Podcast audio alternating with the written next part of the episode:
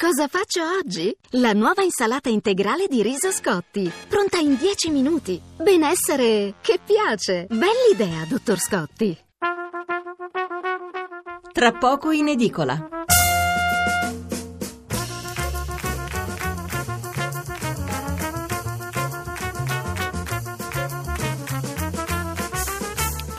Buonasera da Stefano Mensurati e benvenuti all'ascolto di Tra poco in edicola, la rassegna stampa notturna di Radio 1. 800 05 05 78 il numero verde per intervenire in diretta, 335 699 29 49 il numero per inviarci un sms. Se quelli di ieri, lunedì, eh, davano conto delle tendenze, in alcuni casi anche poco chiare, come è facile immaginare i quotidiani di martedì 7 giugno sono dominati dalla politica ma eh, sui giornali che vi leggerò fra poco, un po' alla volta perché è davvero un'overdose, sui giornali di martedì dicevo la fanno da padrone le reazioni politiche, da quelle del Premier a quelle dei leader di tutti gli altri partiti. Allora, la puntata di questa sera la dedicheremo interamente a questo argomento, eh, dando un po' le pagelle ai candidati e ai partiti, perché è chiaro che se queste elezioni non avranno riflessi sul governo, è però altrettanto evidente che gli equilibri sono cambiati e gli spunti di riflessione sono davvero tanti. Pensate soltanto al più evidente, col maggioritario, come sottolineavano molti commentatori, ci eravamo avvicinati al resto d'Europa con il bipolarismo, centro-sinistra da una parte centro-destra dall'altra, e adesso invece è chiaro che con i 5 Stelle la lotta è diventata a 3 e non più a 2 e quindi, tanto per fare un esempio, si pone la questione delle alleanze e della loro tenuta. Per il resto eh, poco da segnalare, a parte qualche titolo sull'immigrazione, sul terrorismo, sulle responsabilità della Consob per la vicenda della Banca Etruria e poi sull'Inter comprata dai cinesi. Veniamo subito all'apertura, come anticipato leggerò i quotidiani un po' alla volta, partendo da quelli a diffusione nazionale. Il Corriere della Sera, Renzi deluso, ora mi occupo del PD. La Repubblica, Renzi deluso dal voto, si cambia. Il quotidiano nazionale Il giorno la nazione e il resto del Carlino, Renzi al PD il problema c'è, non sono soddisfatto dell'esito delle elezioni e pensa a un riassetto del partito. La sinistra basta doppio incarico, voti di lista, anche la Rega rallenta. Isolamento pericoloso è il titolo del commento di Riccardo Brizzi. Ci sono solo poche righe in prima pagina, un voto amaro, quello delle amministrative del 2016 per il PD. Non siamo contenti, ha commentato ieri sera ieri Matteo Renzi, senza nascondere la delusione per un risultato che apre tre fronti di criticità. Il primo è relativo allo stato di salute del partito, non solo rispetto alle comunali del 2011 il PD appare in sofferenza e poi il pezzo prosegue all'interno. L'altra analisi invece è dedicata alla Lega, la strada del Carroccio, il titolo, il eh, pezzo è firmato da Sandro Rogari e incomincia così.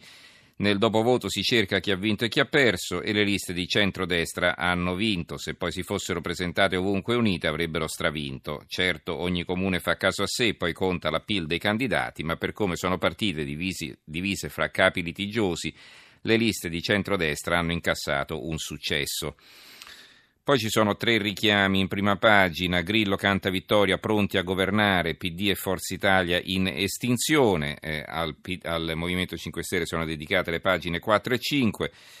A, ehm, a, pagina 7 c'è un'intervista a Salvini, le scelte per Roma e Torino, Salvini e il ballottaggio, voterei per i 5 Stelle. E ancora su Milano, Milano verso il secondo turno, Sala perso la sinistra e Parisi ora gongola. Il Sole 24 Ore. Il Sole 24 Ore eh, ha il eh, titolo del fondo del direttore Roberto Napoletano, che non vi leggo, sono due colonne di piombo piene. Eh, il titolo è Il segnale politico da cogliere, il peso dell'economia e del disagio sociale. Ve lo riassumo. Eh, perdonate perché altrimenti eh, passerebbe troppo tempo. Insomma, lui dice che questo è un segnale per il governo e il segnale da cogliere qual è? È che bisogna fare le riforme e quindi rilanciare l'economia. In questo modo il, eh, l'opinione pubblica eh, non avrà più eh, questi moti così di eh, insofferenza nei confronti della politica e nei confronti del governo. Il mirino fuori fuoco sul ceto medio è il commento di Lina Palmerini, eh, la politologa che normalmente commenta segue la politica eh, su, per il sole 24 ore, scrive la Palmerini, per chi governa ogni elezione è un utile indizio prima ancora che una vittoria o una sconfitta, come è accaduto ad altri premi europei, da Hollande alla Merkel, le elezioni amministrative non mettono in bilico al governo, ma segnano una rotta e quella che sembra discorgere dalle urne eh, di ieri collega città diverse, soprattutto periferie di nord e sud, su, sull'unica scia di un malessere sociale.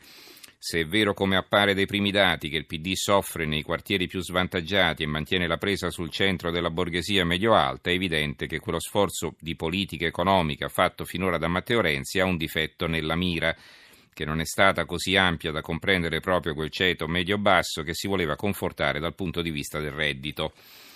C'è poi eh, un'analisi dei flussi elettorali eh, che qui viene eh, appunto messa in piedi dal politologo Roberto Dalimonte, PD al ballottaggio in 83 città, centrodestra in 54, Movimento 5 Stelle in 19, quindi si analizza il secondo turno in base proprio alle posizioni dei singoli partiti. L'apertura della stampa, la prima pagina come sapete mi arriverà più tardi, sindaci un'Italia sempre più divisa. L'avvenire, tre poli, nessun padrone, la loro apertura, PD avanti ma in frenata, 5 Stelle vola a Roma e Torino, il centrodestra unito pesa a Milano. Strutturale incertezza è il fondo del direttore Marco Tarquinio, vi leggo il primo capoverso, non ci sono dubbi sull'ormai consolidata natura tripolare del nostro sistema politico, 40 mesi e diverse tornate elettorali dopo il voto del febbraio 2013, vera data d'inizio di una nuova fase nella storia dell'Italia repubblicana, Verrebbe da dire che ci ritroviamo tendenzialmente con tre poli e nessun padrone.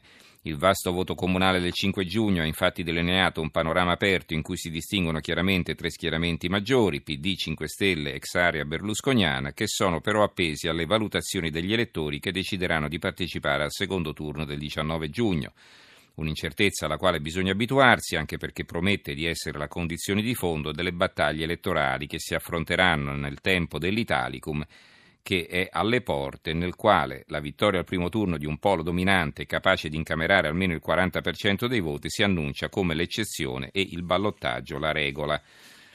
Poi c'è un'analisi eh, della quale viene richiamato solo il titolo in prima pagina, la crisi a spingere l'astensionismo, il Sud più virtuoso.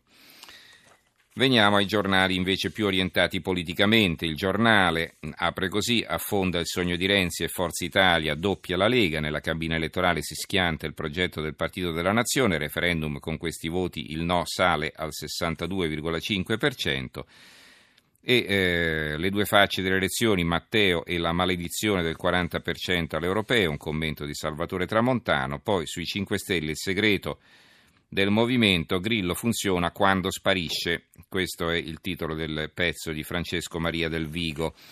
C'è una lettera di Maurizio Belpietro che evidentemente ricomincerà a collaborare col giornale ora che non è più direttore di Libero. Caro direttore, si rivolge a Sallusti, ma insomma firma l'articolo di fondo. Gli italiani bocciano gli inciuci, questo è il titolo. E ehm, che cosa sostiene Belpietro? Che il partito della nazione, quindi il partito quello che lui definisce il partito dell'inciucio, il partito della nazione di Renzi, ha i numeri in Parlamento perché grazie a un certo numero di volta Gabbana li ha sottratti al centrodestra, tuttavia sottoposto al giudizio degli elettori il partito della dazione o se preferite il partito della finzione non passa il turno. E eh, interessante l'apertura di Libero che ehm, coglie un altro aspetto, comandano le donne a tutta pagina e poi con le foto di quattro donne sorridenti, Virginia Raggi, Chiara Appendino, Maria Stella Gelmini e Giorgia Meloni. È l'ora della riscossa femminile, la Raggi 5 Stelle Regina di Roma stacca tutti gli avversari, la Appendino 5 Stelle tallona Fassino a Torino, a Milano la Gelmini salva Forza Italia e la Meloni forte del voto attacca Berlusconi. Il fondo è del eh, vice direttore Fausto Carioti, il titolo è E il centrodestra passa dalla crisi alla resa dei conti tra alti e soprattutto bassi. Anche qui vi leggo la parte iniziale, dicevi opposizione nell'Italia renziana di qualche giorno fa e pensavi sempre comunque al centrodestra e a ciò che ne resta. Non che i 5 Stelle non ci fossero e non apparissero in televisione su tutti i canali ad ogni ora del giorno, ma nelle grandi città governate tutte dal PD la loro presenza era rarefatta e in ogni caso più folcloristica che politica.